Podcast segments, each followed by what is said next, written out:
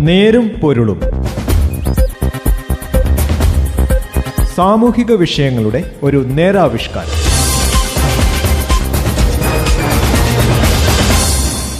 നമസ്കാരം. നേരുംപൊരുളിന്റെ പുതിയ ഒരു അധ്യായത്തിലേക്ക് സ്വാഗതം. ഇന്ന് ഈ പരിപാടിയിൽ ഞാൻ ജോസഫ് പള്ളത്ത്. രാജ്യത്തെ വൻകിട കോർപ്പറേറ്റ് സ്ഥാപനങ്ങൾക്ക് ബാങ്കിംഗ് ലൈസൻസ് നൽകാനുള്ള റിസർവ് ബാങ്കിന്റെ ആഭ്യന്തര പ്രവർത്തക സമിതിയുടെ ശുപാർശയെ ഞെട്ടലോടെയാണ് രാജ്യത്തെ സാമ്പത്തിക വിദഗ്ധർ വരവേറ്റത്. സ്വകാര്യ കോർപ്പറേറ്റുകൾക്ക് മാത്രമല്ല വൻകിട ബാങ്കിംഗ് ഇതര ധനകാര്യ സ്ഥാപനങ്ങൾക്കും ബാങ്ക് തുടങ്ങാൻ അനുമതി നൽകണമെന്നാണ് സമിതി വിലയിരുത്തിയിരിക്കുന്നത്. ഈ വിഷയത്തെക്കുറിച്ചാണ് ഇന്നത്തെ നേരും പൊരുളും. ടാറ്റ ഗ്രൂപ്പ് ആദിത്യ ബിർള ബജാജ് മഹീന്ദ്ര ആൻഡ് മഹീന്ദ്ര തുടങ്ങിയ രാജ്യത്തെ വമ്പൻ വ്യവസായ ഗ്രൂപ്പുകൾ പലതിനും ഇപ്പോൾ തന്നെ വലിയ എൻ ബി എഫ് സികളുണ്ട്. ഇവയെല്ലാം രാജ്യത്തെ ഇടത്തരം ബാങ്കുകളെക്കാൾ വലുതുമാണ്. എന്നാൽ വ്യവസായ ഗ്രൂപ്പുകളുടെ കൈകളിലേക്ക് ബാങ്ക് നടത്തിപ്പ് എത്തുന്നതോടെ അവർക്ക് പണം ആവശ്യമായി വരുമ്പോൾ എതിർപ്പില്ലാതെ വായ്പ ലഭിക്കാൻ വഴിയൊരുങ്ങും.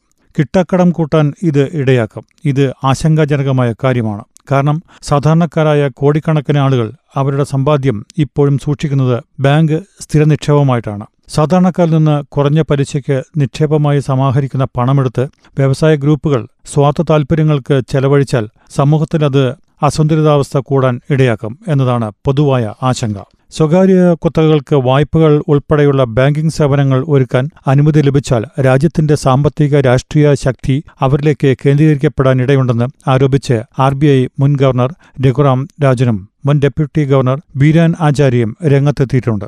ഇത്തരം പ്രതിസന്ധികൾ മുന്നിൽ കണ്ട് മുമ്പ് ഇക്കാര്യം വേണ്ടെന്ന് വെച്ചതാണ്. വ്യവസായ ഗ്രൂപ്പുകൾക്ക് ബാങ്കിംഗ് ലൈസൻസ് നൽകുന്നതിൽ നിയന്ത്രണം വേണമെന്ന സമീപനത്തിൽ ഇപ്പോഴും ഉറച്ചു നിൽക്കുകയാണെന്ന് അവർ വ്യക്തമാക്കിയിട്ടുണ്ട്. ഒന്നാം മോദി സർക്കാർ നോട്ട് നിരോധനം ഉൾപ്പെടെയുള്ള പരിഷ്കാരങ്ങൾ നടപ്പാക്കാൻ ഒരുങ്ങിയപ്പോൾ എതിർത്തയാളാണ് മുൻ R B I governor Raghuram Rajan. R B ഐയുടെ പ്രവർത്തനങ്ങളിൽ സർക്കാർ ഇടപെടുന്നതിൽ പ്രതിഷേധിച്ച് R B I deputy governor സ്ഥാനം രാജിവെച്ചയാളാണ് ബിരാൽ ആചാര്യ. ബാങ്കിംഗ് ലൈസൻസ് സംബന്ധിച്ച ഇപ്പോഴത്തെ നീക്കത്തിനെതിരെ ഇവർ പരസ്യമായി രംഗത്തെത്തിയതോടെ പ്രതിപക്ഷം അത് ഏറ്റെടുത്തിരിക്കുകയാണ്.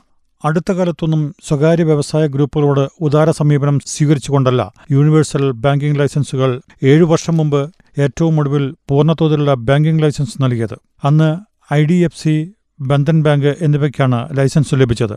അതിനു മുൻപ് ലഭിച്ചത് കോട്ടക് മഹീന്ദ്ര യെസ് ബാങ്ക് എന്നിവയ്ക്കായിരുന്നു. എന്നാൽ ഹിന്ദുജ ഗ്രൂപ്പ് പോലുള്ള ഏതാനും വ്യവസായ ഗ്രൂപ്പുകൾക്ക് കീഴിൽ ബാങ്കുകൾ പ്രവർത്തിക്കുന്നുണ്ടെന്നത് വസ്തുതയാണ്.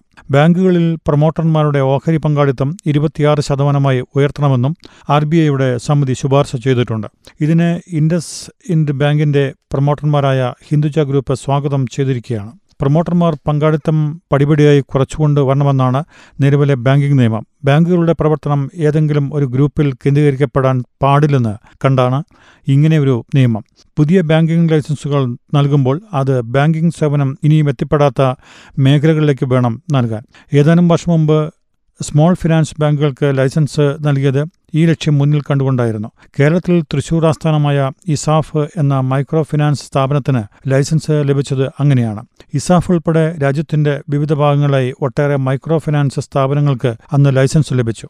പൊതുമേഖലാ ബാങ്കുകളുടെ കാര്യത്തിൽ വൻതോതിലുള്ള സംയോജനം കേന്ദ്ര സർക്കാർ നടപ്പിൽ വരുത്തുകയാണ്. തുടർച്ചയായുള്ള ലേലങ്ങളിലൂടെ ബാങ്കുകളുടെ എണ്ണം കുറഞ്ഞിട്ടുണ്ട്. ഇതിനു പുറമെ ഏതാനും പൊതുമേഖലാ ബാങ്കുകളെ സ്വകാര്യവൽക്കരിക്കാനും നീക്കമുണ്ട്. ഇതിനിടെ പുതിയതായി ബാങ്കിംഗ് ലൈസൻസ് നൽകുമ്പോൾ അത് വൻകിടക്കാർക്കായാൽ സമൂഹത്തിന്റെ താഴെത്തട്ടിലുള്ളവർ ബാങ്കിംഗ് സംവിധാനത്തിന് പുറത്തായി പോകുമെന്ന ആശങ്ക കൂടി കണക്കിലെടുക്കേണ്ടതുണ്ട്.